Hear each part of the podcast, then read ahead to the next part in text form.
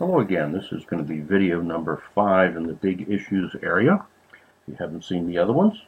Uh, so this is uh, on renewing the military uh, selective service, more or less.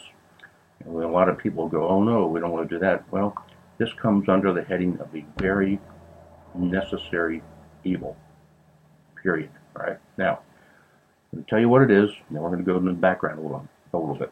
Okay, so uh, in 1976, okay, after the Vietnam War, and some of the things that fall out from that, uh, it was determined to end the Selective Service Program. Right?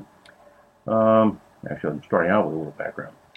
Um, way back when, 19, around 1940, President Roosevelt, uh, because he knew we were eventually going to wind up in World War II, uh, created the Selective Service Program, where all 18-year-olds became registered for potential service in the Army, okay, a two-year commitment. Then that started, of course, with the war. Went through Vietnam, and then they ended it for whatever reasons, good and bad, uh, in 1976. So it has literally been 40 years. Now, um, what I'm suggesting is we start it up again, possibly in July 1st of 2017. And then we will have um, men, young men, and young women now. Equal rights, equal responsibilities, all right? And that's going to be about 1.7 1.8 young men and women every year.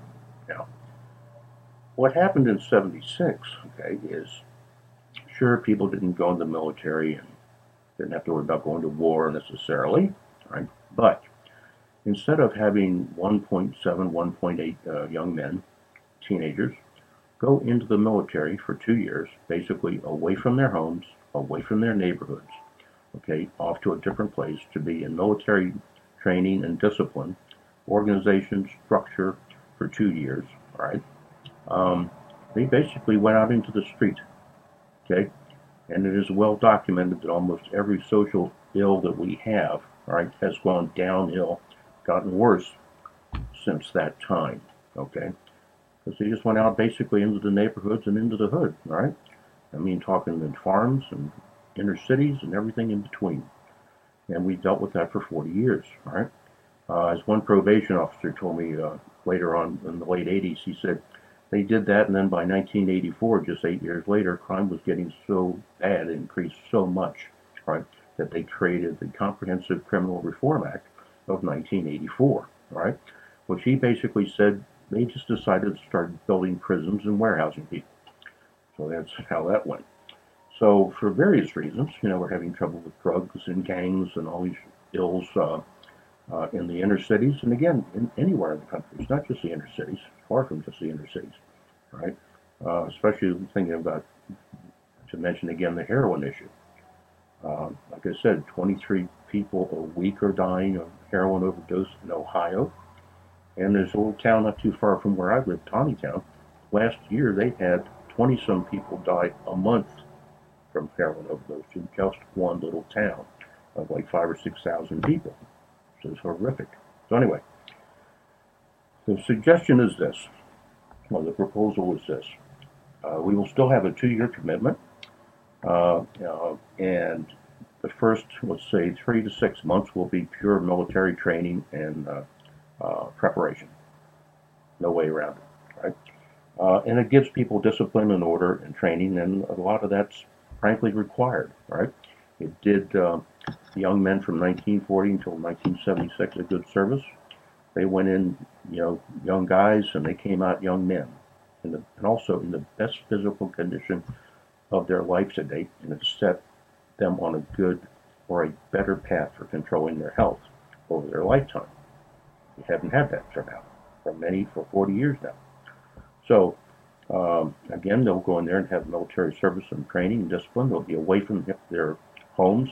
And the other thing that it did for the whole male population for those years that it was in force is it mixed them with other people, people from other towns, cities, states, blacks, whites, Hispanics, everybody were mixed together and they began to get an appreciation for other people some people, I know people in, uh, grew up in northern Pennsylvania, there were no African Americans there at all until they moved someplace they never even saw a, an African American person.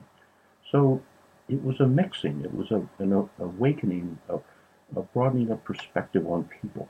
Okay, and it's like, oh well, it's you know they're really just like me. They're just different color, no big deal, but they're still nice people.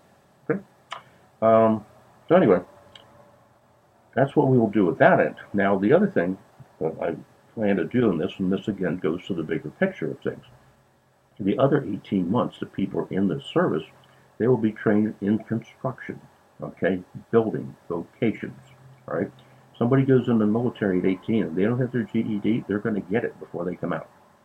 Done deal, right? It'll be taken care of.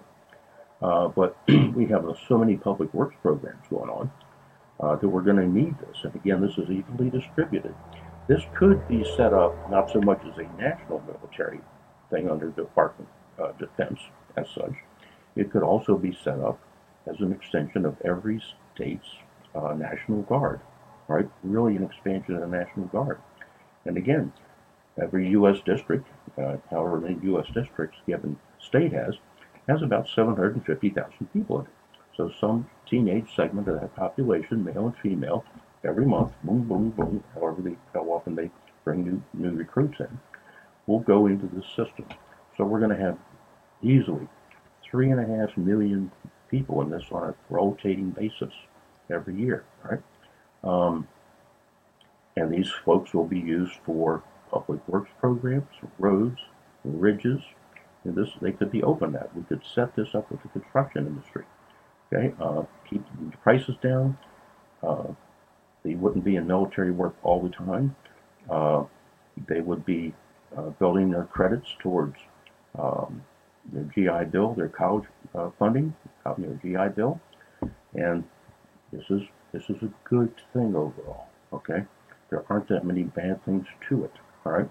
Also, you think of all the gangs and drugs that are going on around this country. We're going to take the 18 to 20 year olds out of that mix anyone that drops out of high school or before 18 will go into a group, into a function which is pre-National Guard, let's say. But they're not going to just walk around and get in trouble. We're not going to tolerate that. They won't be 18, they'll be underage, and they will be just basically, if they need to be, they're fully occupied, fine.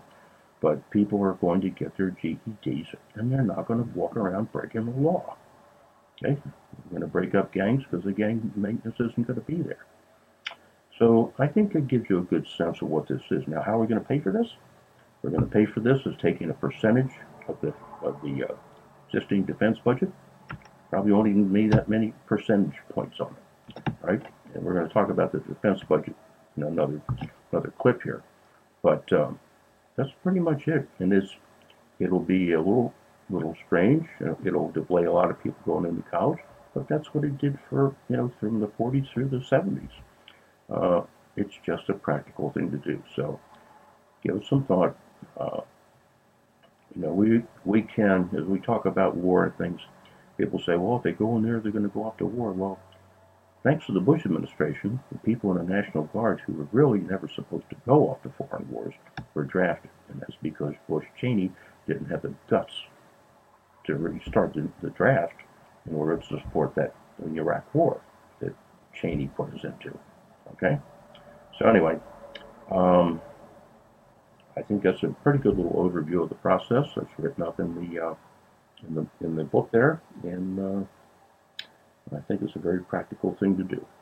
So that's all on that, and uh, we got one more to talk about, which is really cracking down on violent crime. Not a bad idea. Take care. See you next time.